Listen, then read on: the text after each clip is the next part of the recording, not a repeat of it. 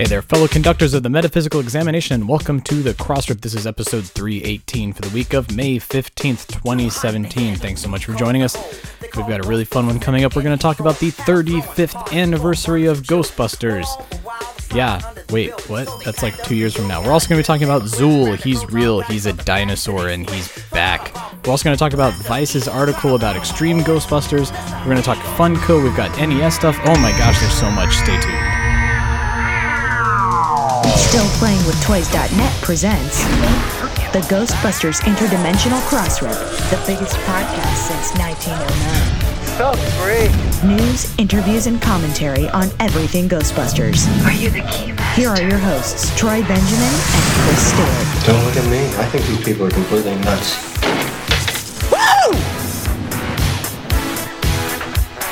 How am I going to open this? I brought down a beer, and it's not a twist top. Uh oh. Well, go, yeah, go run and uh, grab one. No, I refuse.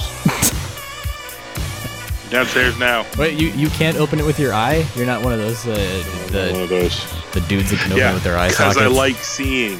Yeah. Yeah, that's uh, I, I can't do that.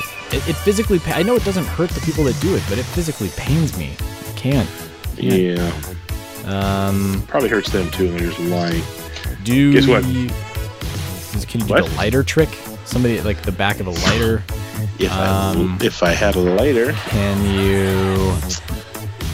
I just need a lever. That's all it turns into. is I just need. I'm looking around. What can- well, I'm gonna refinish. Levers will do.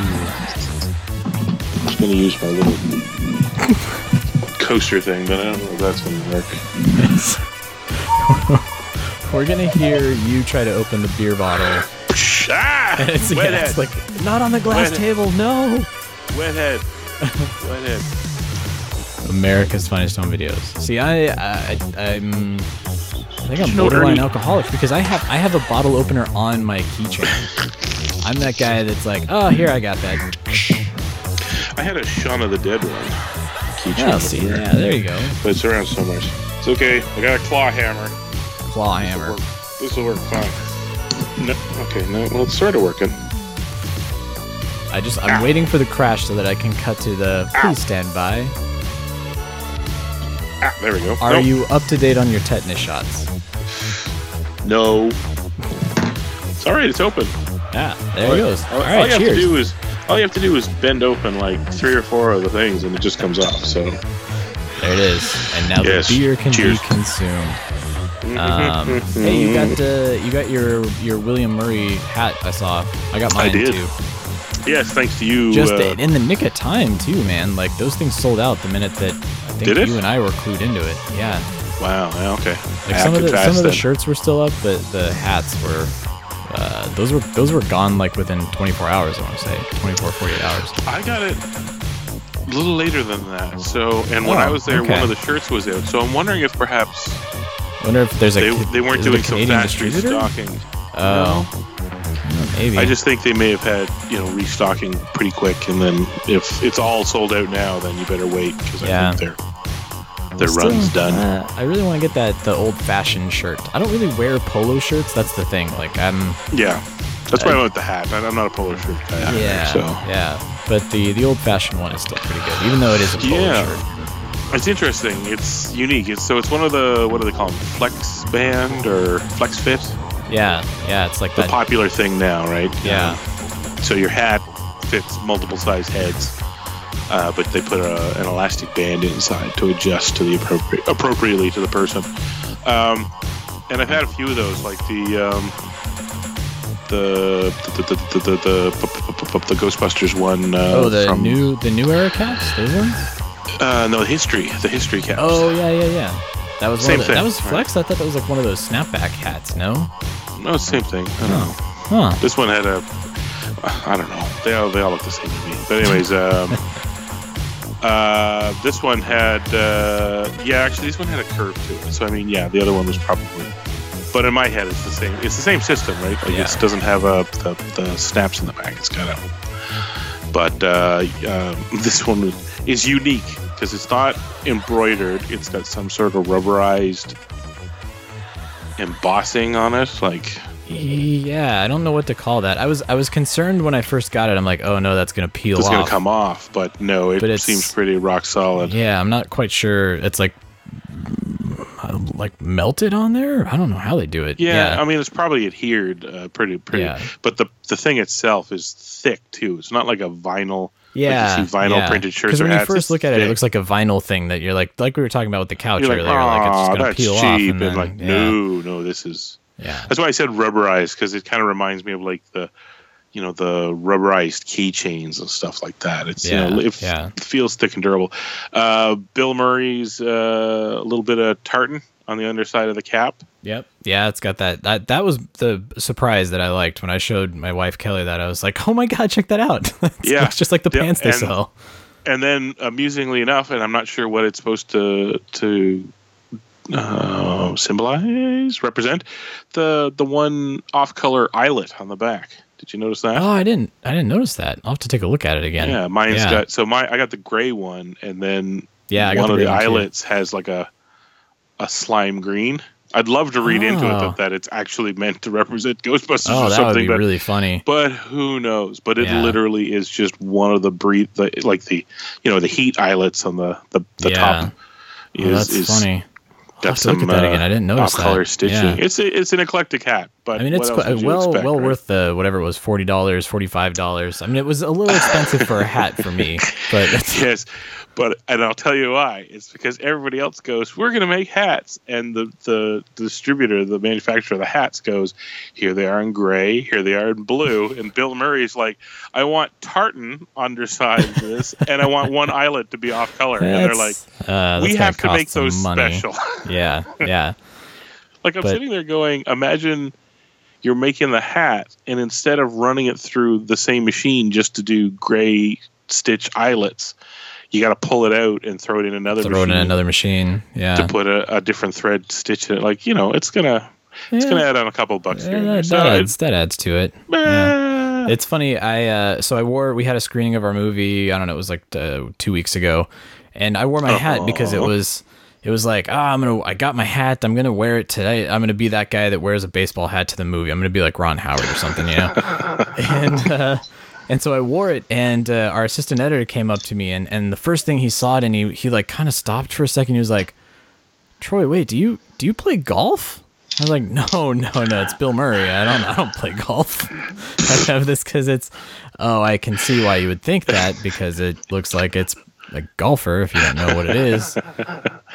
Troy, do you do you race cars? Yeah, oh, wait, the racing what? gloves. No, they've got Bill Murray's face stitched onto them. That's that's the Yeah, only reason I'm wearing them.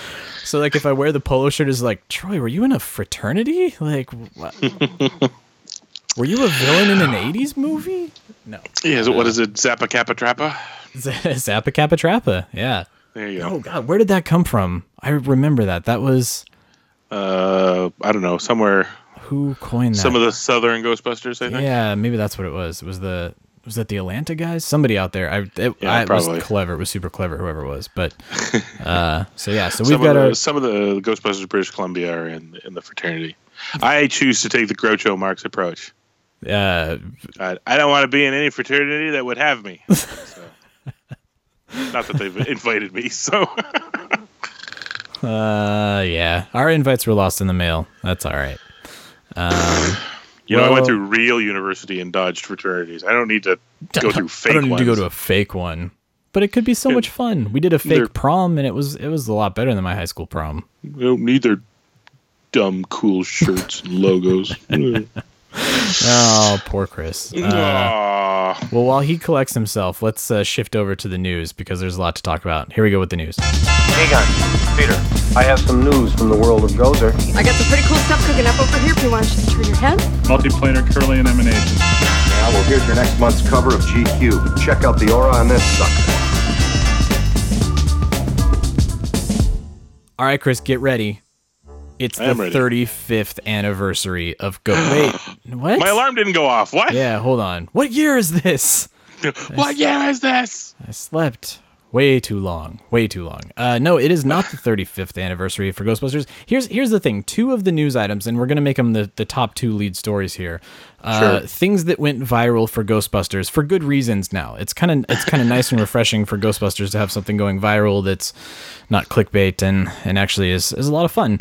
Uh, Yeah. The first item of that.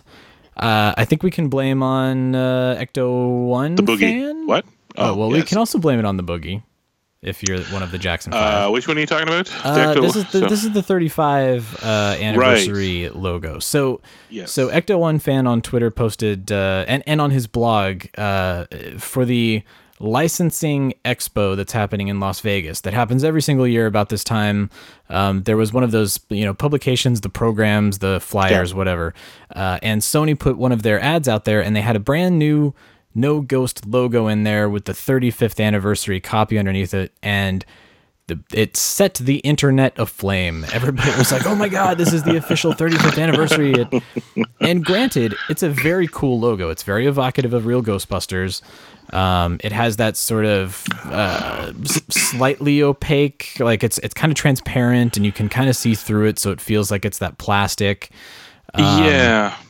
Um, what are the Apple kind of coined the term with their their kind of jelly, wasn't it? Isn't that the term they had Yeah, for like their button jelly- scheme for a while? Yeah, I don't. Yeah. Uh, it, it, yeah, you're right. It's it's like what the iMac was. You know, it's that same sort of like clear plastic, something. Semi-translucent, yeah. Um, but so at any rate, so this this logo is making the rounds, um, and and it makes sense. So so it doesn't make sense for them to be revealing the 35th anniversary logo this early because, as we know, the 35th anniversary is in 2019. Uh, that's also the 30th anniversary of Ghostbusters 2, by the way, which it's very. Qu- I think it's going to be a big year for Ghostbusters. Let's just throw that out there. every five years is, but um, every whatever. five years is. Uh, but it does make sense for them to be sort of soliciting this at the licensing expo for all of the, you know, the Yeah. the, the potential licensors that you want to sell products and do their merchandising tie-ins, and if they're gonna get the big, you know, fish like uh, Mattel on the line, they want to hook them now so they can start thinking about the product line two years from now. So it makes a whole lot of sense. So what happened on your Facebook on the Proton Charging Facebook, Chris? Uh, Ghost Corps. I'm assuming it was Eric because we know he's the one that sort of mans the phones there on the the Facebook page. But he chimed in and he said, "Hey guys, uh, super cool logo. It's actually part of our style guide, which is where the you know the Easter No Ghost logo came from, the St. Patrick's Day one, all of those holiday themed No Ghost logos. That's they've kind of come up with this now." Like a grab bag. That's not the right word, but so the style guide has all of these different logos that they can apply for different uses, and that Yeah. logo came from that style guide, uh, and they're just using it to solicit right now uh, for the 35th anniversary. That's not the official 35th anniversary logo. Yes, and more to the point, he actually said there is a real one, and it's very cool. We are not unveiling it yet. Yeah, So- but you can't see it yet. but you can't see it. He's very good at that. Uh, the Eric Reich. He he loves to to tease that kind of stuff. So This is our 35th anniversary logo. It's in Canada. you have you've never met him. you've never met him. He's Sorry. He was listening to The Cure before you did. Um, so, uh, but it does. It looks a lot like the packaging from the real Ghostbusters toys, which a lot of people pointed out, and I, I do really Yeah. love that. That it, it has that sort of glow and it has that color scheme, um, and it is sort of in that same palette. But, uh, but alas, no. Um, for everybody that was speculating, oh my God, that's the animated movies logo. Unfortunately, no, that's not what that is either.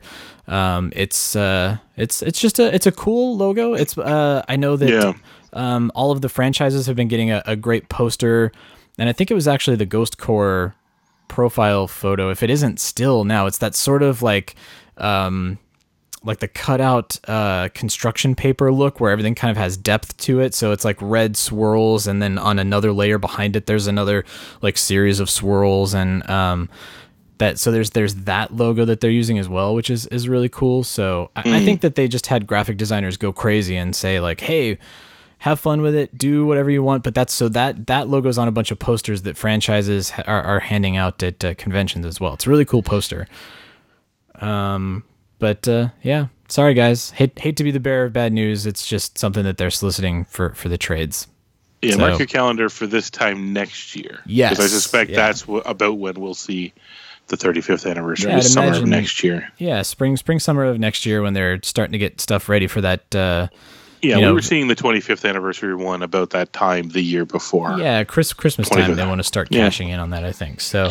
Um, So that was the first viral news item. Now the second viral news item, I hope you guys are sitting down for because we're about to blow your minds. Um, Zuul is real. Uh, now I I don't know how to I don't know how to to forewarn you. Um, Zuul is terrifying. I think Zuul is very dangerous.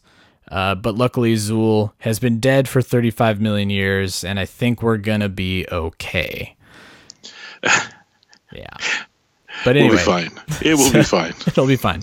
This is a, a very uh, terrible, dramatic way of, of telling you that uh, the the Royal Ontario Museum is that right, Chris? ROM, I, believe think is their acronym. Rom, yeah. Um, Yep. Royal Ontario Museum has announced that they found one of the most complete.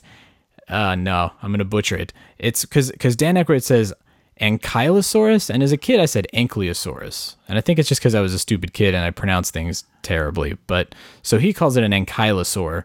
Uh, but it's it's one of the most complete skeletons that they've ever found of this particular species of dinosaur, including the tail. Um, you know, you can always tell the Ankylosaurus has that sort of like barbed, spiky tail, and it has the giant Yeah. club at the end. Uh, he was a guy that was not to be messed with. So what they've done is they have named this particular species of the dinosaur after Ghostbusters, and they had Dan Aykroyd there to reveal the name of uh, Zuul Crevasitor, I believe it is. Um, there's a there's a pronunciation guide here, and it doesn't help. Creer Crevastat- Cravastator. or I don't know. They put it in caps. Like I just want to say Tate. You know, as uh, Tate Donovan, the dinosaur. Cravastator. I don't know. Tator. Anyway, so uh, but what it translates to is Zuul the Destroyer of Shins. A little, uh, little bit of humor there for um, I'm sure the the poor T Rex or the poor uh, or all of the, the the poor dinosaurs that witnessed the wrath of this particular creature. Uh, but uh, very cool. I think it was they had Dan Aykroyd there, and we do we have some audio clips coming up for you guys in a second here. But um, the Royal Ontario Museum, guys, help us with your production value. Help us with your videos because the videos are kind of bizarre. They're kind of so Dan Dan Aykroyd was there to do the um, the introduction, and there's like a really long pause at the beginning, and then I think Dan's just kind of winging it. He's off script, and he introduces the dinosaur, and then there's another really long pause, and then nothing happens after that. Like I thought there was going to be more explanation. I thought maybe Aykroyd was going to speak about the honor of having a dinosaur named after your property. I thought there was a lot more coming, but in this 30 second clip, uh, not not much happened. And poor poor Dan. I, I just want to, as a director, I just want to be like, "Are you sure you don't want another take? Let's do another take. Come on, just one more for safety." um, so uh, so yeah, so let's let's play a couple of these clips for you guys so that you can be introduced to the uh, Zuul dinosaur, uh, and then Chris and I will come back and, and talk about it. Here we go. Greetings. I am Dan Aykroyd, aka Ray Stantz, Ghostbuster, and you're looking at a close up of the Terror Dog from the movie Ghostbusters. And this is a real terror dog in the form of an Ankylosaurus. We're so honored that the Royal Ontario Museum uh, would accord uh, the name uh, of this magnificent creature uh, with uh, the appellation that we, uh, we called our, our, our terror dog in the movie, and that is Zuul, Z U U L. Zuul lived in an ecosystem that was full of plant and animal life. The quarry that produced Zuul also produced a wide range of other plant remains and vertebrate fossil remains. Uh, when Zuul was alive, it would have shared its world with duck-billed dinosaurs and horned dinosaurs, relatives of Triceratops, for instance, uh, and it would have to have been on the lookout for predators, the great tyrannosaurs, or cousins of Tyrannosaurus rex. And this is where this menacing tail club would have come in handy. Tail clubs were really good defensive weapons against two-legged predators. You definitely wouldn't want to get bopped in the ankle by an ankylosaur tail club, especially if you're something that walks around on two legs like Tyrannosaur. Uh, so that's another reason that we named it Zuul the Destroyer of Shins or Zuul Crurivastator. Some of the work that I've done before I joined the ROM team was looking at how ankylosaurs use their really cool tail club weapons, and I was able to find that they were able to swing them with a lot of velocity and a lot of impact force, but they were also well adapted for withstanding those impact forces. So you definitely wouldn't want to get in the way of an ankylosaur swinging a tail club like this one. So some of the things that help us tell ankylosaurs apart from each other are the shape of these horns on the back of the skull and the patterns that the osteoderms and ornamentation on the skull make. So those are some things that helped us figure out that Zuul was a new species, especially all this cool peaked rugose rough area on top of the skull around the eyes and the shape of its horns. Other things that helped us tell it was a new species are the presence of all of these really cool spikes down the tail club and how they have different shapes compared to other ankylosaurs where those are preserved as well. Naming new dinosaurs is always really exciting, and one of the things that's great about Zuul is that it helps us flesh out the biodiversity of dinosaurs during the last 10 million years of the Cretaceous period before the extinction of all of the dinosaurs except birds. Uh, this is a time when climate was changing, sea level was changing, uh, and there's still a lot that we don't know about the biodiversity of dinosaurs at this time. So it's a really important discovery. It's important to note, too, that the specimen here, Zuul, is the first tail clubbed ankylosaur to be found with a complete skull and a complete tail club. And we also have the whole body in between, which is currently under preparation. And so Zuul really is going to help us understand not only aspects of its anatomy, but it'll help us to understand ankylosaur evolution in general. Naming and describing Zuul is just the first stage of our research project on this remarkable specimen.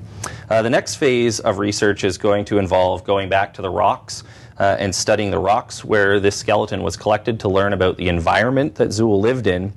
But we're most excited about studying the remarkable preservation of the skin of this dinosaur. Seeing soft tissues like the keratin and the scales preserved is something we just don't see in very many dinosaurs, and we feel by studying the biogeochemistry of this specimen, we're going to learn a lot about the biology of ankylosaurs that we didn't know before.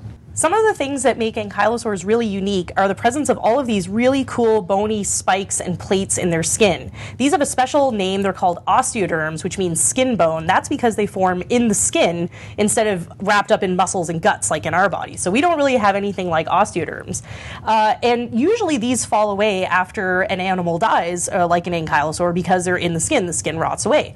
So something that's been really exciting about this fossil is that it actually preserves the osteoderms in place and it also preserves fossilized skin, which is very, very rare. So that's been an interesting challenge for me to be able to uh, see and describe and identify all of these structures that aren't usually preserved in ankylosaurs. So some great examples are these black. Uh, this black material over top of the bony plate.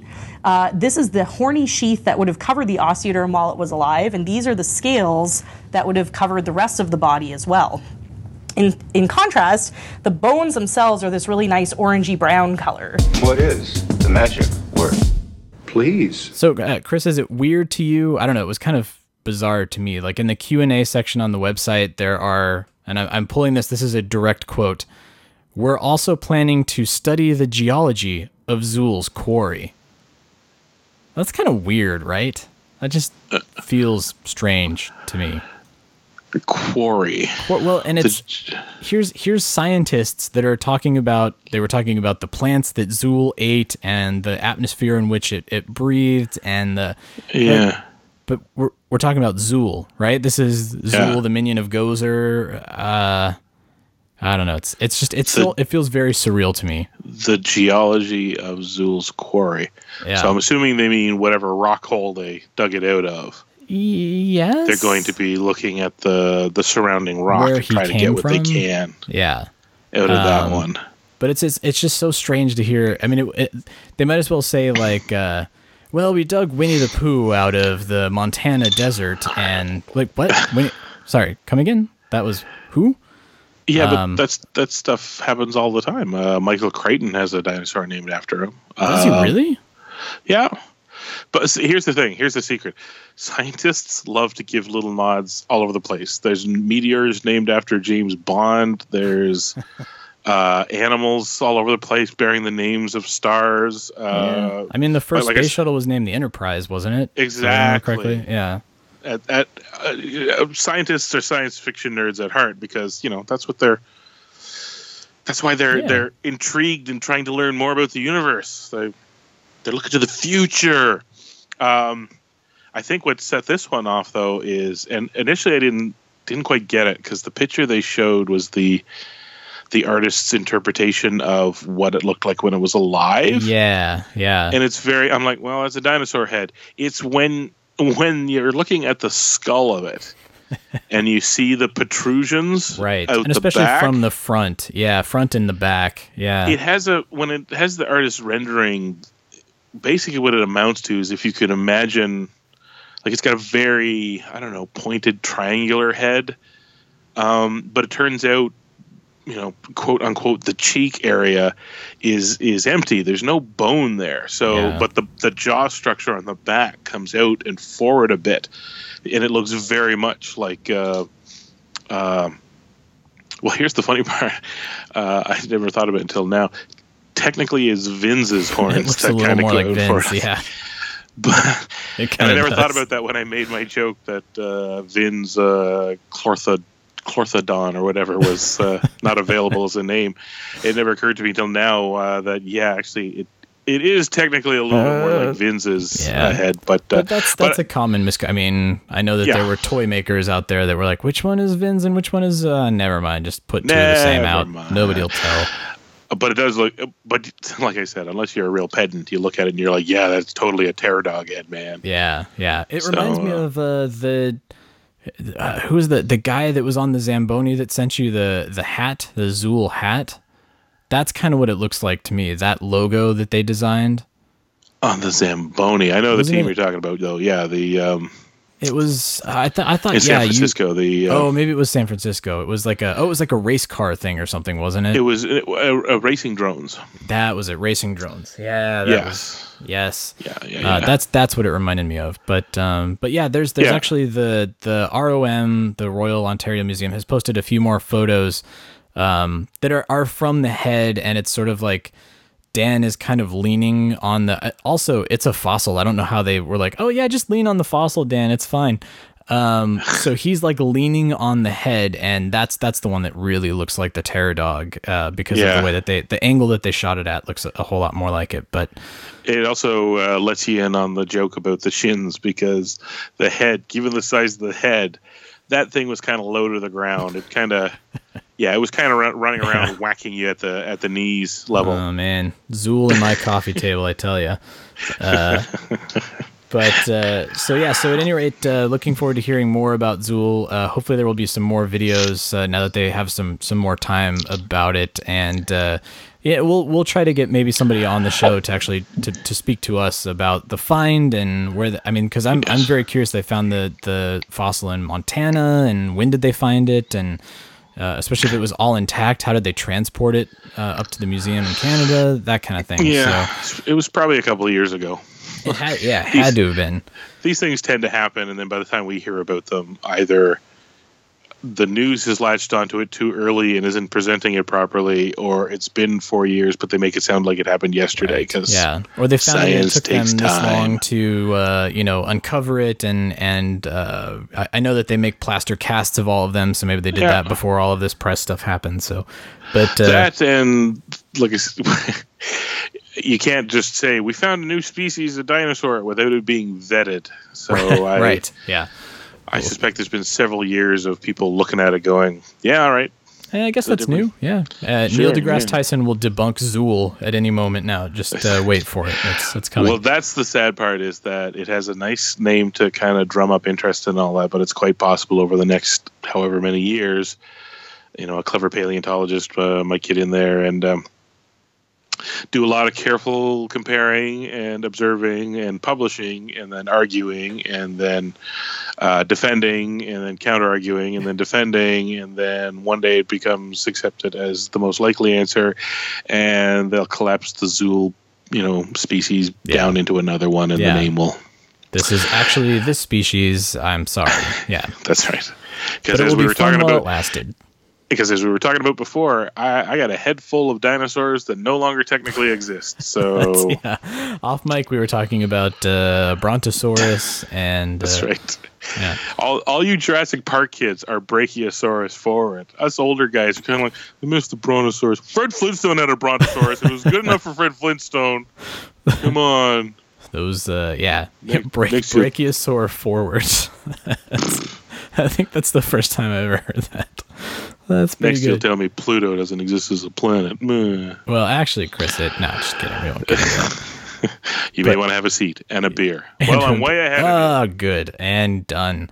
Um, well, hey, let's talk about uh, this Vice article. It was kind of timely considering Sure. that we talked last week about uh, this very topic, and so this this popped up, and I thought, man, that's fortuitous. Um, so Vice had uh, an article on the surprise diversity of Extreme Ghostbusters, and it was written by Noel uh, Noel Ransom, and I'm I'm still I'm racking my brain trying to remember who no- Noel's name is incredibly familiar to me. Is do you, do you recall? Is he a ghost head? Is he somebody that we've we've encountered before, Chris? No, it didn't ring any bells for me. Um, I did a quick little look and uh, online, and I guess he's been writing for almost a decade now in various capacities. Yeah, but yeah, it didn't nothing Okay. that stood out as giant Ghostbuster fan. And actually, going by the article, not a giant Ghostbusters fan.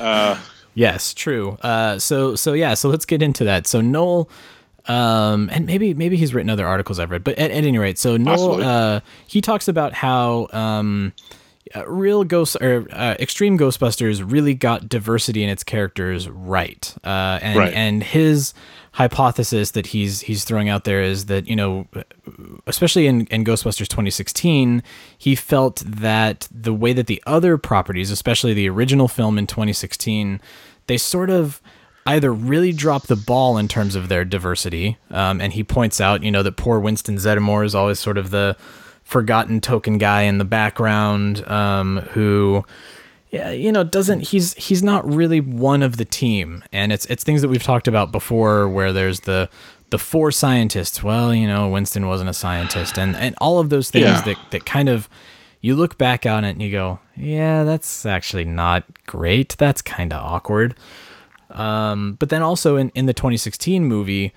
Um, he doesn't flat out say it, but I, I get where he's going. You know that that the diversity was actually a big selling point to the entire thing. Look, it's four women. Look, it's the all women Ghostbusters. Uh, you know there are there's jokes in the movie that they're not being taken seriously because they're women. Like it's it, it's actually a very it's under the microscope and it's a very focal point of, of the film itself. Um, which, so his argument was that's not really the way to handle diversity. If you look at Extreme Ghostbusters, here's these characters where, you know, look, Roland is. Um, he's African American, but he's like sort of a non stereotypical nerd who, you know, he's got the cool, like, tight fade, but at the same time, like, he's not exactly a nerd. He kind of likes cars. He's he's a very well rounded character, and nobody specifically calls out like he's not. I, th- I think the way that he quoted it was he's not the shucking and jiving character, which makes sense. You know, in a cartoon, you always have that like, "Hey, I'm the cool guy, everybody." Um, so they, they they avoided all of those tropes, all of those stereotypes with Roland. Um, Eduardo, they talk about how he avoided all of the the kind of pratfalls and and tropes of Latino characters, um, and he even points out there was a commercial for like a restaurant chain, or I can't remember what it was now, but it was a bandito, and of course it's like incredibly racist and very Speedy Gonzales. Um, and you know, Eduardo he he throws a few Spanish words in there, but like that's not what defines him as a character. He's kind of a slacker. He's kind of there for the easy A. Um, that's that's he's a- definitely the team team cynic and the skeptic. yeah, he's the skeptic, and you know maybe he starts to be there because he's in love with the girl, or you know th- there's. And, and and that's kind of what he gets to is like all of these characters and and Garrett you know the other one that he Yeah. calls out is Garrett here's a dude who's in a wheelchair but that's never he's never broken he's never at a disadvantage he's never calling out like hey guys wait up for the guy in the wheelchair Yeah, they, they sat down to create a character, and instead of going for the easy, uh, he's an intellectual weaker character because he's stuck in a chair and can't do anything. They sat down and went, uh, murder ball. Let's do that. Good. Done. yeah, exactly. He's an adrenaline junkie that jumps out of airplanes, and uh, when something's happening, he's the first one out the door. And so, I mean, for for any of the faults that extreme extreme Ghostbusters may have had, what he is saying is that if you want to diversify a cast, you want to do it this way, and you want to make sure that these characters like their their race or their disability or or something about that character is not ultimately what defines them. It's the fact that they're human and they have all of these different traits. They have all of these different personality traits. Um, and so, but what's funny is so he he lays out this argument, which is brilliant, and then he goes, but then I think, nah, maybe I'm reading too much into it. I need to seek out the creator, the supervising producer of Extreme Ghostbusters, and pick his brain before I give this show the credit that I'm giving it. I want to make sure that they intended that. like, you know, maybe maybe I'm I'm giving them a little too much credit uh, where it's not deserved here. So he actually reached out to Jeff Kline, which is amazing because I've been trying to get in touch with Jeff Kline now for 15 20 years. He just he's he's a tough guy. He doesn't really want to talk about Extreme Ghostbusters. It's okay. At one point he did a lot of he did Transformers, he did Men in Black, he was working for Bohbot and Sony. It's it was a job. I get it. He's he doesn't kind of want to revisit that. But um so he did. He reached out to Jeff Kline and he got a great quote that I kind of wanted to read verbatim here. He says, Diversity was absolutely the focus from the beginning. If we were going to throw four teenagers together and create a forced family situation with different backgrounds and life experiences, only made sense. We wanted insecurities and personality flaws because that stuff is universal. For instance, with Garrett Miller, I wanted an adrenaline junkie, but we needed a reason for him to be a social outcast. So we hit on the idea of putting him in a wheelchair and against all expectations made his disability almost a non-issue. So so they did it. They purposefully did this. Sure they, you know, I'm, I'm sure that they said, "Okay, we're to put him in a wheelchair," but that's not what it's not going to be the focus point. Like, how does he get in and out of the car? I don't. We build a ramp. Like, it's fine. Like, that's that's Yeah. not what they are focusing on. Um, and and I, I I like that. I thought it was a really well timed article considering we were talking last week about it. Yeah, they. I remember, boy, maybe one of the first GDCs I went to. I I signed up for uh, one of the one of the sessions they were having, and it was with a uh, a Hollywood uh, screenwriter who does screenwriting courses and all that. Whose name I forget. Yeah. Um, and he gave us a handout, which I've kept to this day. It's somewhere here in the office because it was. I'm looking at it, going, I know full well this is like fifteen hundred dollars worth of his course that they were just handing out because we were, you know, signed up for GDC and all that. And one of the the one of the things I walked away from from what he was teaching and in this handout was when you design a character, you kind of come up with all their like their personality characteristics. Right. Right. and then and then with because you don't want them to be too one dimensional you come up with for lack of a better term you know up to three quirks. And that amounts to things like you know addicted to cigarettes or whatever. That's what they did with Garrett right? He's an adrenaline junkie and he's a jock and you know he's he's he's hot-headed and all this. So you, you know that what that guy is like when you describe him. Oh he's hot-headed and he's the first through the door and all that now how do we make him less boring and there right there on the top he's in a wheelchair right. done Right. so you like you like you say the, the the main focus is you know his his um stubbornness and his uh you know impetuousness and his you know uh you know looking for action sort of thing and and yeah you don't focus on and he's in a wheelchair and that becomes the focus of everything no like that just becomes the thing that makes him you know a tad more unique and interesting than Yeah. you know the next jock over sort of thing Yeah. And and so so what he he says is this is this is inclusion 101. But what he Yeah. paints the picture as is that you know this this was a, a point in the 90s when the Rodney King riots and the OJ Simpson murder case and like it- there was not a, a desire much like there is now to make sure that there is inclusion to make sure that we have uh, an Asian cast member on Saturday Night Live and to make sure that you know everybody is getting a, a fair shot not just based upon their their uh, gender or their race or their. You know, they've. This was not that time. This was the extreme '90s. They just wanted to throw cool in your face. So, Yeah. so his argument was like, Extreme Ghostbusters really he said it had no pressure to go down that route. They did this on their own. They chose to do this, um, and that Yeah. he, he kind of applauds them for it. And that's before he starts bashing the original Ghostbusters. and as you alluded to earlier, Chris, you know, um, well, I'll, I'll let his words do the talking. He says, uh, yes, the Ghostbusters of 1984 was an iconic classic, as I mentioned, but oh, that casting. It's a very Hollywood 80s sort of bullshit. Somehow, masses were okay with the three smart white guys being followed by a, a lone, non academic black dude played by Winston Zeddemore. He even messes, he says Winston Zeddemore. It's Ernie Hudson. We all know that. But um, but he says this stupidness was repeated in the 2016 version. Uh, criticism, though not at fault, of Leslie Jones. Um, so, and, and again, I, I do get that uh, there, there was that, that argument that, you know, Leslie Jones shows up and she's the MTA worker. She's not the scientist. Well, that's strange. And, and we've talked about how she was supposed to be um, uh, Melissa McCarthy's role, and then they ended up reversing that uh, at the last minute. Um, but but you know she also f- sort of falls into. I mean, it's just Leslie Jones's personality, but she's the role that says, "Oh hell no!" Like she's she's sort of the the blue collar. Um, every man in this particular situation. She's not the scientist. She's not one of the equals to Erin Gilbert, and and I get that. Um, and so you know that's that's what he's calling out. But um, but yeah, I mean it's it's kind of Uh, funny it's that you look points. back. Yeah, and his main thing was is it especially the original one didn't speak to him and i'm like well yeah i, I can't fault him for that like yeah.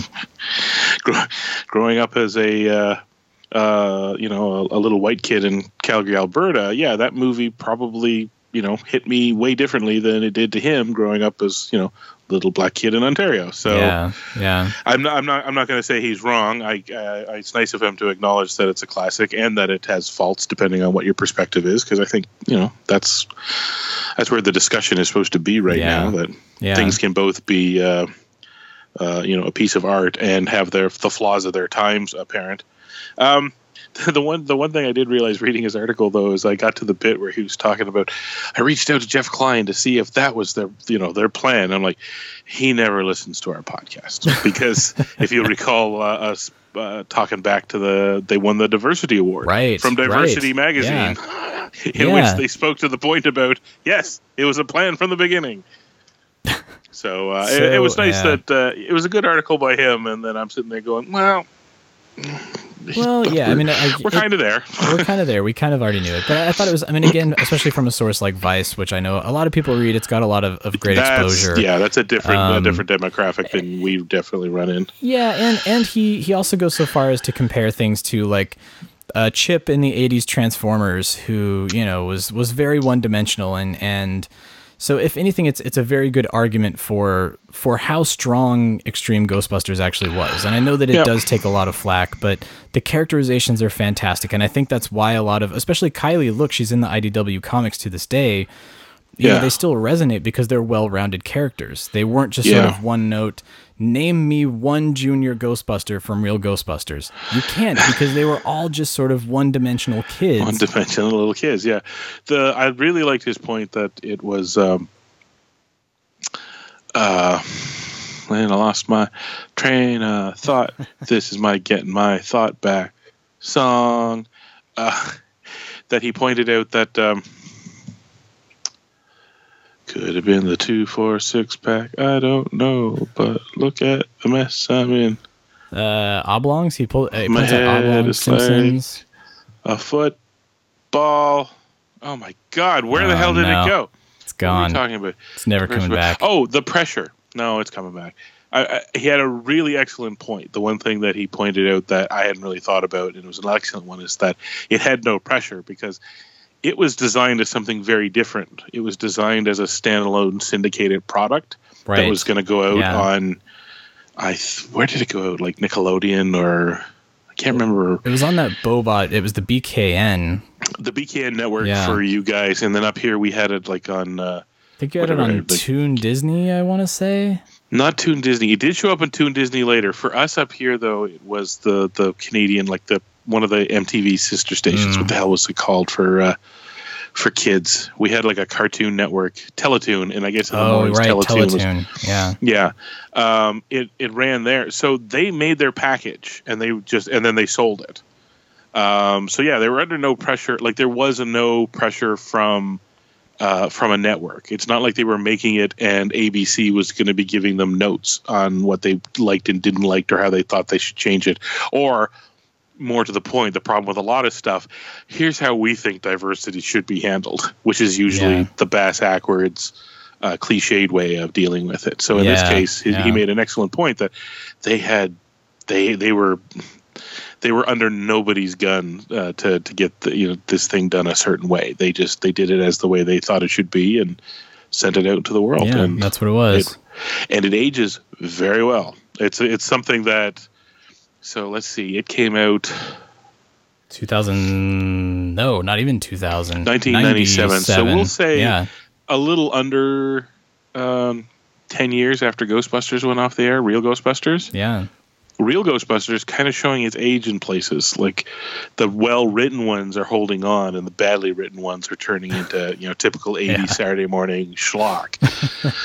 so Extreme Ghostbusters, and that happened real quick too. Like Yeah. by the time we were watching Extreme Ghostbusters, the real the bad parts of real Ghostbusters were really starting to like to. To, to to kind of rankle sort of thing, but uh, Extreme Ghostbusters holds up really well. Like it's Yeah. It really there's does. something about it that makes it a lot more timeless than real Ghostbusters is, Yeah, and and he calls out the Golem episode, which we talked about last week as well. which but is one of my favorites. Yeah. Like you, when when you have an episode with an actual animated Jewish golem, you're like, Yeah. what am I watching? this is amazing. Well, so so to that point, Chris, uh, I, I thought I'd take us out of this this section here with Jeff Kline's last words here because again, we, we hear from him so infrequently about this. He uh, he finishes Yes. up the article by saying, uh, "I saw the series as a way to tell Twilight Zone or Outer Limit type stories with a premise of humor."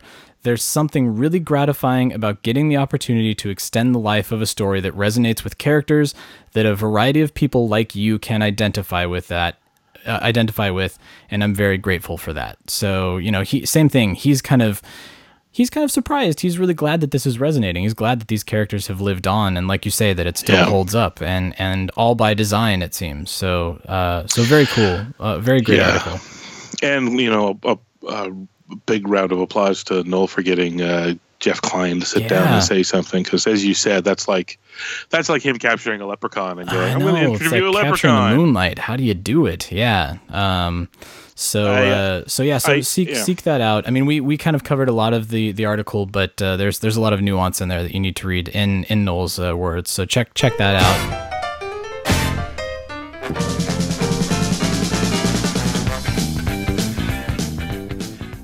Hey, Chris and Troy, this is Joe from the Atlanta Ghostbusters. I will keep this quick. First off, there's no way you can't call champagne and Ecto Cooler a slime mimosa. Uh, that one's for free.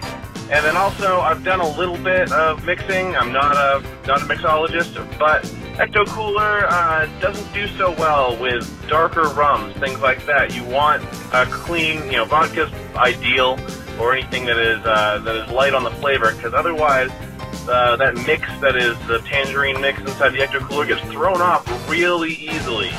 Um, uh, to my you know sad dismay, but you know vodka and Ecto Cooler taste delicious, so I'm not complaining too much. Anyway, hope you have a you know great week ahead of you, and I'll hear you next time on Monday.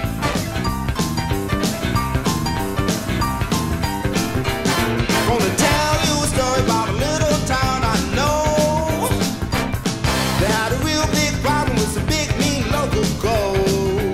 So let's see two two more quick items here. You know, we uh, the Ghostbusters Funko issue came out from IDW this past week, and I had every intention to read this before we started recording, Chris, and I, I didn't. I, I I did.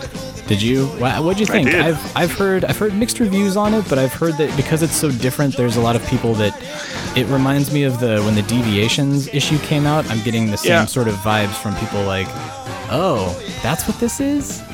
Yeah, it's that's what it is. it's, that's exactly what it is. Okay. It's cute. It's Yeah. very cute.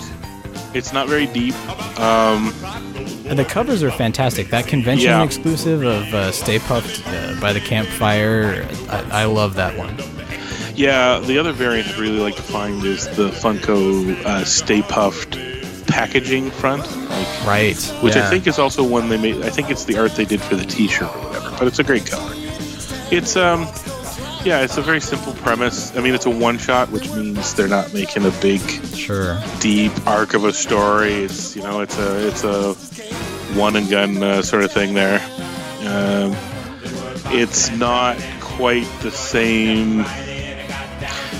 It, we're not getting the the movie character voices. We're just getting cute little character voices. Is Mm. Yeah. what we're getting. Yeah, that's, Um, that's always tough. Yeah. um, so yeah, I, I don't know if you're a collector. Yeah, it's great. It's a beauty. It, even the inside art looks really, really great. I, I could do kind of like the idea of having fun with the Funko characters and all that. But but we knew from day one that this was essentially a large Funko promotional item. So It really is, and I think it also skews a lot younger as well. That this is kind of this is geared toward the younger audience, uh, perhaps. So yeah, um, exactly. It's uh, I don't know pe- that people can get too mad at it. It's kind of like the people who are getting really mad at the Playmobil uh, app game. it's Oh, kind of yeah. this is very simple and one dimensional. It's like it's advertising for their toys. What did you expect? it's free. It's marketing. Yeah. That's right. Um, so yeah, Funko Pop one shot. It's like, well, what do you think you're reading? Like,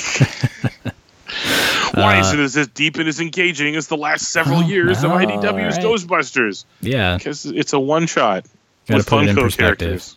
But and and for I mean, uh, you know, I, I hate to say this because I know that it's it's not something that should be said is, but you know, go go s- support Ghostbusters at IDW. Um, I know that Yeah. everybody's going to say, no, we don't buy everything with a no a no ghost logo on it, and I I get that. I don't either.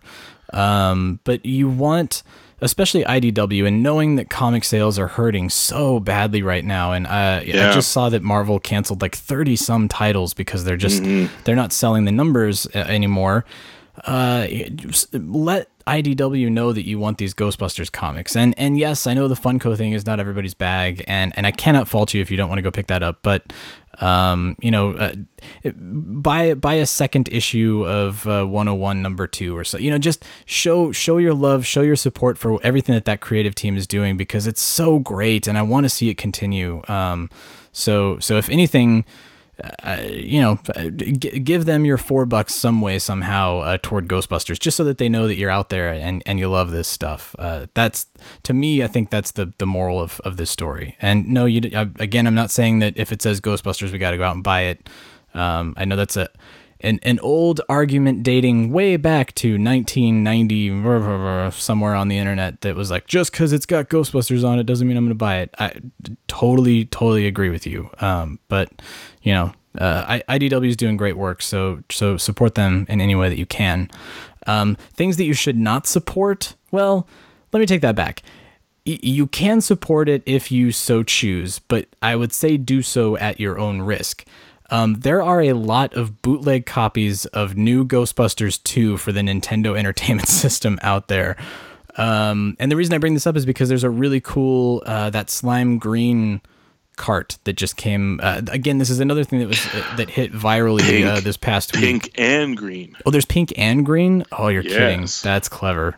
I mean, that's that's taking it to a new. Now here again, here's the thing. It is a custom Ghostbusters cartridge, uh, but I have seen on eBay there's a lot of the the Japan release only. Uh, a new Ghostbusters two is kind of like what was the Contra 3? I can't remember the game that was like not released in the United States. And so it, it sells for ridiculous amounts of money.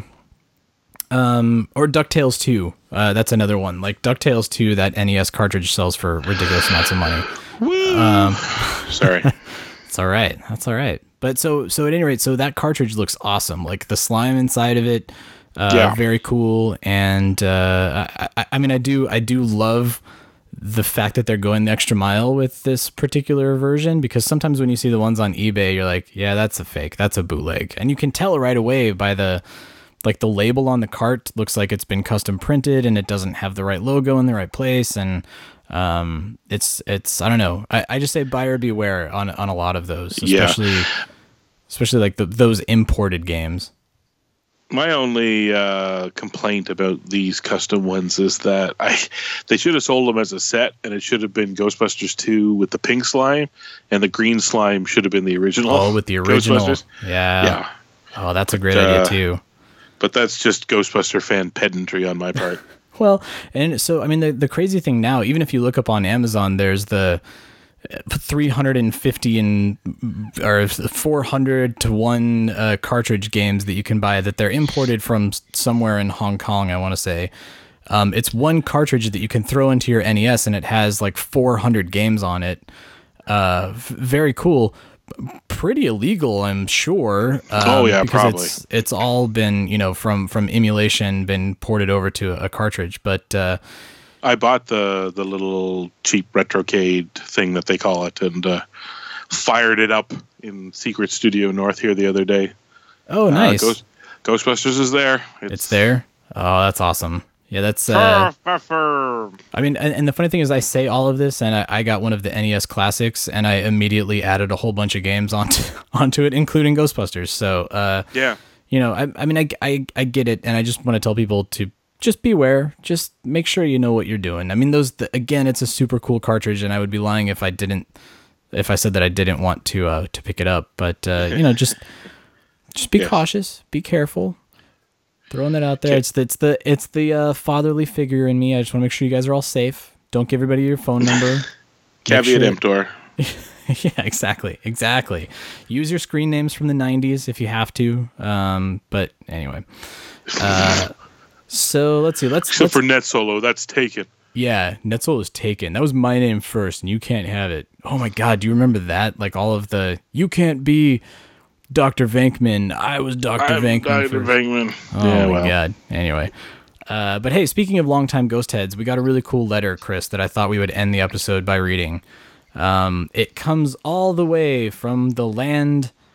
Well, it's the la- I don't can't say the land of the land. It's Finland. Uh, we got a, a an email that said greetings from Finland. Finland, Finland, Finland. And The one place I'd most like to be. You triggered Monty Python now. this is the second time I've gotten to trigger that song too. I feel very accomplished. I want you guys to Yeah, know. what this. triggered it the last time?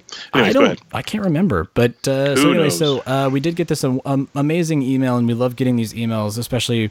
You know, we we have talked uh, at, at great lengths about how much we love interacting with Naoki, uh, the Ghostbusters of Japan, um, who I think dating back to our very first episode, we were like, there are no ghost heads in Japan, and Naoki's like, hey guys, what's up? Um, Hi. so, Uh, hello. Oh, yeah. Hmm, sorry. We're um, just an ignorant, ignorant North American. Uh, but so anyway, so the email subject was greetings from Finland, and uh, here's the message. It says, "I really enjoy listening to the Ghostbusters Interdimensional Crossrip since I stumbled upon it in February. Uh, Troy, you and Chris do a great job bringing us listeners all the latest news and discussing everything Ghostbusters with a positive attitude and great enthusiasm. It wasn't before last August that I watched the first Ghostbusters movie because I was going to see Answer the Call in cinemas and wanted to know what it was originally about. That's really interesting. Since then, I've watched the original movie so many times that I've lost count. The entirety of real Ghostbusters, I've read some of the IDW comics, and sadly, they don't sell them in Finland, but luckily, he has found some when he was in Scotland. So we know that IDW has a reach all the way to Scotland. And now I am watching Extreme Ghostbusters. I can't really say that there is a Ghostbusters community in Finland since there doesn't seem to be one. Oh man. Uh, but yesterday, May the 6th, in Pop Cult Helsinki, there was a convention with an all female panel discussing different aspects of all three Ghostbusters movies for 75 minutes. It was an interesting and it was interesting and laid back discussion about parapsychology, movie tropes, gender roles, different stereotypes of nerds, political atmosphere in the USA then and now, and much more. The audience was rather small, maybe less than 30 people in a very big auditorium, but everybody seemed very interested in the subject and some people threw in comments.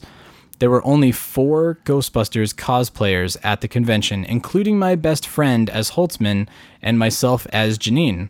I was expecting there to be more, but for me, it was really cool to get to meet other Ghostbusters fans for the first time. I'm sure Ghostbusters used to be a bigger deal back in the day, but I really wouldn't know. I was born in the 90s. I find it inspiring that even though it's been decades since the first movie came out, there's still a lot to discuss and new interpretations to make. I guess that's all. I just wanted to let you know what's going on in Finland. When it comes to Ghostbusters, thank you so much for reading this. Wish you all the best and see you on the other side. Ida. Chris, that's that was like the best letter we've ever received. I was just know. over the moon about this because it speaks to two things. One, we've always wanted to know more about the international appeal, and I know that there's a lot of you out there. Um, there, and I'm I'm blanking on her name. Um, there's a woman in France who I have been dying to tell us about the the like the cultural landscape of Ghostbusters in France, and she I, she just doesn't respond to me. But uh, but there's there's a there's a wide reach of people out there, and we love hearing about that. Um, but again, this also speaks to something that we were talking about last week. Here's a fan that was born in the 90s and had never seen the original film until a month ago, two months ago. So this is Yeah. this is a new ghost head that's reaching out to us and experiencing these things for the very first time. It's it's really cool. It's extremely cool. Uh, And the one thing I want to point out is if you go to a convention and there are four people there dressed up as Ghostbusters, you found the Ghostbusters community. yeah, you're good. That's usually what it is. exchange emails because that's usually all it is in any given town. Sure. Anyways. Yeah. The four people that are, are kooky enough to dress up. Ta-da! You found found the community. Well, and and take a look at um, yeah, like PKE Surge at, at Dragon Con. You know that that started out fairly small. Um, I'm, Very I'm sure you know no more than thirty or forty people at the most. Uh, and And Uh, it should be pointed out for you know Finlanders and uh, Europeans and, and all that who don't have a sense of scale. Dragon Con's huge, so oh yeah, I don't uh, to have 30 people showing up, that was a drop in the bucket. Sure Uh, yeah First off, you know, Compared to compared to the, the- hundreds of Star Wars. I was gonna say there's I, I'm not quite sure what Dragon Con's attendance is, but I'm sure it's upward of 10, 20,000 at the very least, right? It's it's a big crowd. Um, oh my goodness, sir! No, it's seventy. I want to say. Oh my god! if not more. Jeez, it's it's, even bigger than I thought it was. Yeah.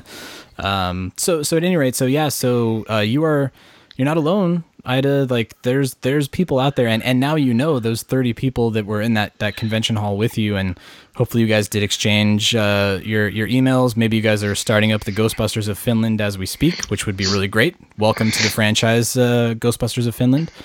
Yeah. Um, but uh, yeah, that's it's really cool. I love hearing stories like this because it again it, it speaks to what we were saying last week that you know these these are people that are new fans. They came because of of the new movie, and we had a feeling that this would be happening. Um, and and and retroactively, they're exploring real Ghostbusters and extreme Ghostbusters, and uh, really getting to dive into the lore, which.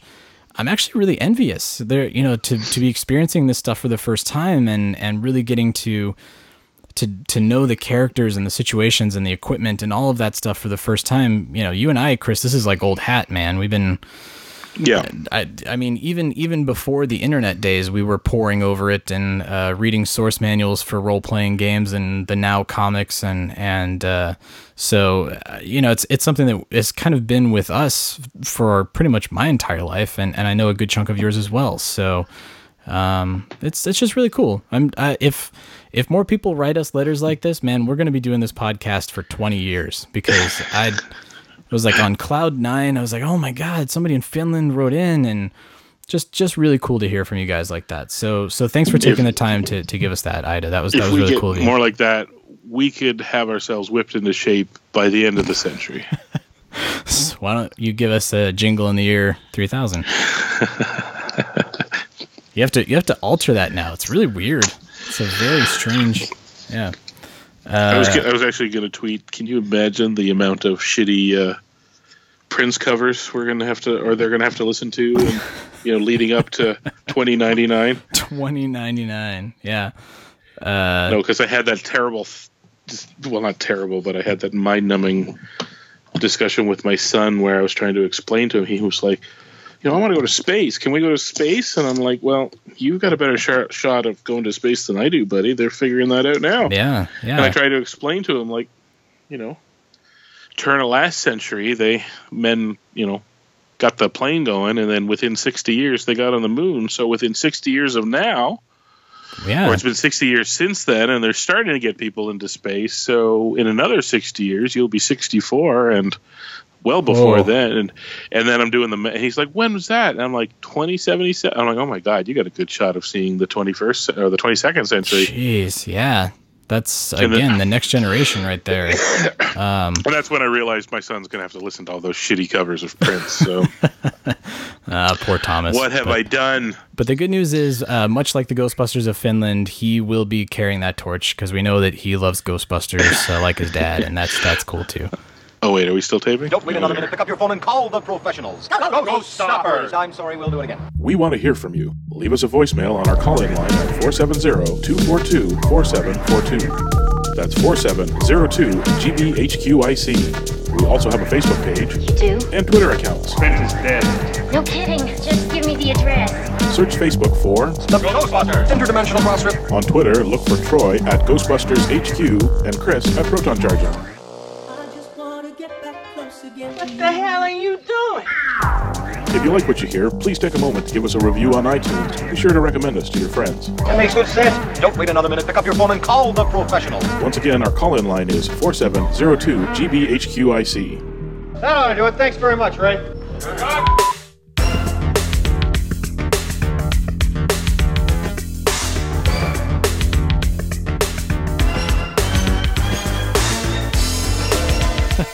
I love, I love the fact that uh, Thomas, age 35 or 40, is going to be, you know, going through the old data tapes of his dad. And he's going to be listening to this someday. He won't remember the conversation, but he'll remember me talking about it two hours later in a podcast. yeah, exactly. He's going to be like, oh, that's right. I did talk to my dad about going to space. Here I am on Mars colonizing the planet, and he was right. Yeah, this is relatively deep stuff compared to the stupid shit he usually talks about. Remember, remember the episode where he couldn't open a beer at the beginning, like talking about traveling to distant planets at the end. Uh-huh. That was a great one. That was a good one. But uh, well, hey, so no pressure. You are now talking to your son 40 years in the future, Chris. What are your final thoughts for him? Son, if you're listening to this, I'm gone, and you're decades too late to go see the Five Fifths Ghostbusters. Uh, uh, let's see, Chicago Fringe. Chicago Fringe, yeah. Yeah, I wanted Yeah. to give a shout out to this one. So Thursday, May 25th. That's next Thursday, or the Thursday. What is the date? Uh, this this episode is yeah. I was gonna Yeah. say is coming out next week because this episode is on the uh, the 15th. Yes. So if you whenever you listen to this episode, the week this one was launched, it's the week after Thursday, the May 25th, as part of the Chicago Fringe Festival. They have a an annual fundraiser called the Five Fifths, where uh, these local they call them five local companies. So I'm assuming those must be. I don't know. Let's see here. So artists scheduled. Perf- yeah, they're they're performance groups. Uh, so part of it is that there's five of them and then the oh that's why that makes sense five five uh, troops and fifths they do a fifth of a of a play or a movie and in this case they're doing the first fifth of ghostbusters uh, so wait, the first money fifth. What does that take them up to? I yeah i was trying to figure Yeah. that out um, so what is it it's a it's a 90 minute movie roughly 87 something like that Well, you were you were on the Ghostbusters minute. What at what point were you on the uh, the podcast? Do you I don't remember. Oh, okay. I don't even remember what I had for lunch yesterday. Um, and I'm supposed to be tracking it, so. ugh. Oh. Um, but first, fifth. Well, you and I can figure this out because the movie comes in three acts. So the end of the first act is them becoming the team, basically. Yeah, I was gonna say that's trapping Slimer would be my guess. Yeah. so a little under that, I guess. Somewhere's about the time they're trying to get there. Sometime after the what's the library fifty Yeah, getting the you know demilitarized zone, something like that. There's there's a there's a good good some good bits in there. Um, unless unless they cheat and they do uh, a fifth, but it's pulled from the entire thing, so they just sort Oh, of yeah, super condense okay. it. Well, that's, I was But gonna it- say, like, if you're gonna do it, don't you want to do at least like the Sedgwick Hotel sequence or or the, the Oh. rooftop? I read this wrong. Are you ready? Oh, oh, Are you okay. sitting down? Oh, I'm sitting down. Because the math just out way easier. The companies, so there's five of them, take their own spin on a fifth of the movie. Oh, So oh, it oh, the whole Okay, it's the whole movie, but it's it's different people portraying each fifth of the movie. I get it now. Okay, all right. So in theory, somebody who knows what this is or who's involved with organizing has been up to this point screaming into the void at us because we're so stupid. I apologize. We have now corrected. We've course. corrected it. Yes. So if Yeah, you're in the but- Chicago area, yeah, check check it out. That's gonna be Yeah, cool. Filament Theater, May 25th, uh, Thursday, May 25th at 7. And uh, it doesn't. Oh, there it is. Tickets 35 bucks until May 15th. so if you're listening to this on day one, Oh, go if you're listening today, go pick it up before the the prices increase. Yeah, definitely. Because afterwards it goes to 40 bucks. But do remember that's it's a fundraising event for the Fringe. Yeah, exactly. And you get two tickets for adult or non-adult beverages. Uh, food, the original production. All right, so you get to see the show and access to wine raffle, cash drawing, and auctions with Jeez, prizes. that's that's a great fundraiser. That's a lot of value there too. So you get a good show. 35 get, 40 bucks is, is, is is good price just for a fundraiser show let alone a drinky winky and a little bit of nibbles and maybe a go with a little extra wine Uh, go. So check that out. What was the website again, Chris? You, you put Bruce Lee up against a heavy hitter like Chuck, Chuck Wepner. Wepner. uh, yeah. sorry That's what we're gonna do What a whole podcast is the bums from the deleted scene. I hope oh you guys are God, ready that'd for be it. awesome Who wants to be Murray I can do a pretty good Aykroyd I guess ah Uh, Yeah, I that was- was kind of barf. I was like, Ah, yeah, well, he's not far off. Yeah. that wino Yeah. character's not far off. um. Anyways, you were asking me a question, and, the and I the was website mugging address again. over Do you do you have it uh, handy by chance? Uh, handy. Handy-ish. Maybe not. Okay. Well, while you're Um, doing that, I'll I'll yeah, send a Chicago shout out. Fringe. Oh, there you go. ChicagoFringe.org. Excellent. Excellent. Yeah, go go check it out, uh, and especially today, go go do that before it's too late. Yeah, save yourself Um, five bucks. So let's let's do a quick shout out here also to Alec Vaughn on the Twitters. Uh, he, as far as I have seen, has had the high score on the Playmobil game. He he clocked in at one thousand eighty six points. Yeah, he kind uh, of shattered the record. I I mean, I, I dude's not human. I want him tested uh, because I, I, I have no idea how he got a thousand and eighty six points. I think positively Ghostbusters said, "Are you a wizard?" in response to it because like. I, I have no idea how this guy did Yeah. it. It's Up to that point, I, I was like, I had, you know, stop. You're gonna hurt yourself. Whatever. By the time he got to that one, all my only response was that Ryan Reynolds uh, gif of, "But why?" uh, it was. Why? It was. Yeah. That's. Oh man. So, uh, Alec, good, good on you, man. I don't think that's gonna be that's the ceiling. I don't think anybody's gonna be able to beat that. I mean, yeah, you win. You win the Playmobil no prize on that one. pal. Yes, but let's put the challenge out there. If you think you've got what it takes to beat Alec Vaughn, 1,086 points on the Playmobil game, uh, pics or it didn't happen. You gotta get it. You gotta get that screenshot and send it to us at the Crossrip uh, because I'll believe it when I see it. So uh, good, good job, Alec. Uh, thanks for thanks for putting yourself to the challenge. Thanks for I don't know how many hours you spent doing that. It's that was dedication, Holmes. So Speaking as a game developer, it smells a lot like Alex figured out a trick. Oh, Not a cheat okay. per se, but he's But he's something. found the He's found the an thing. Yeah. Uh, so anyway, so yeah, send send those to us uh, here at the Crossrip, and uh, we'll we'll we'll give you a shout out on the air if you're able to even get close to what Alec has done. And if That's you know what the exploit is, tell us, and maybe I can I actually know get some exploit better I was wondering about that. I think I think it might involve. Uh, I have this theory about camping at the uh, the containment unit on the top Oh. level because it's right Oh, next that's to a good the, the pole. So you stand there, you shoot, you shoot, you shoot, and you're just you never run out of traps. yeah, as long as And you got enough if- time. Yeah. Then if you're in a bind, you can jump down the pole. Yeah, that's a good idea. All right, so yeah, I there's think. there's your tip. There's your Nintendo Power uh, tip of the day.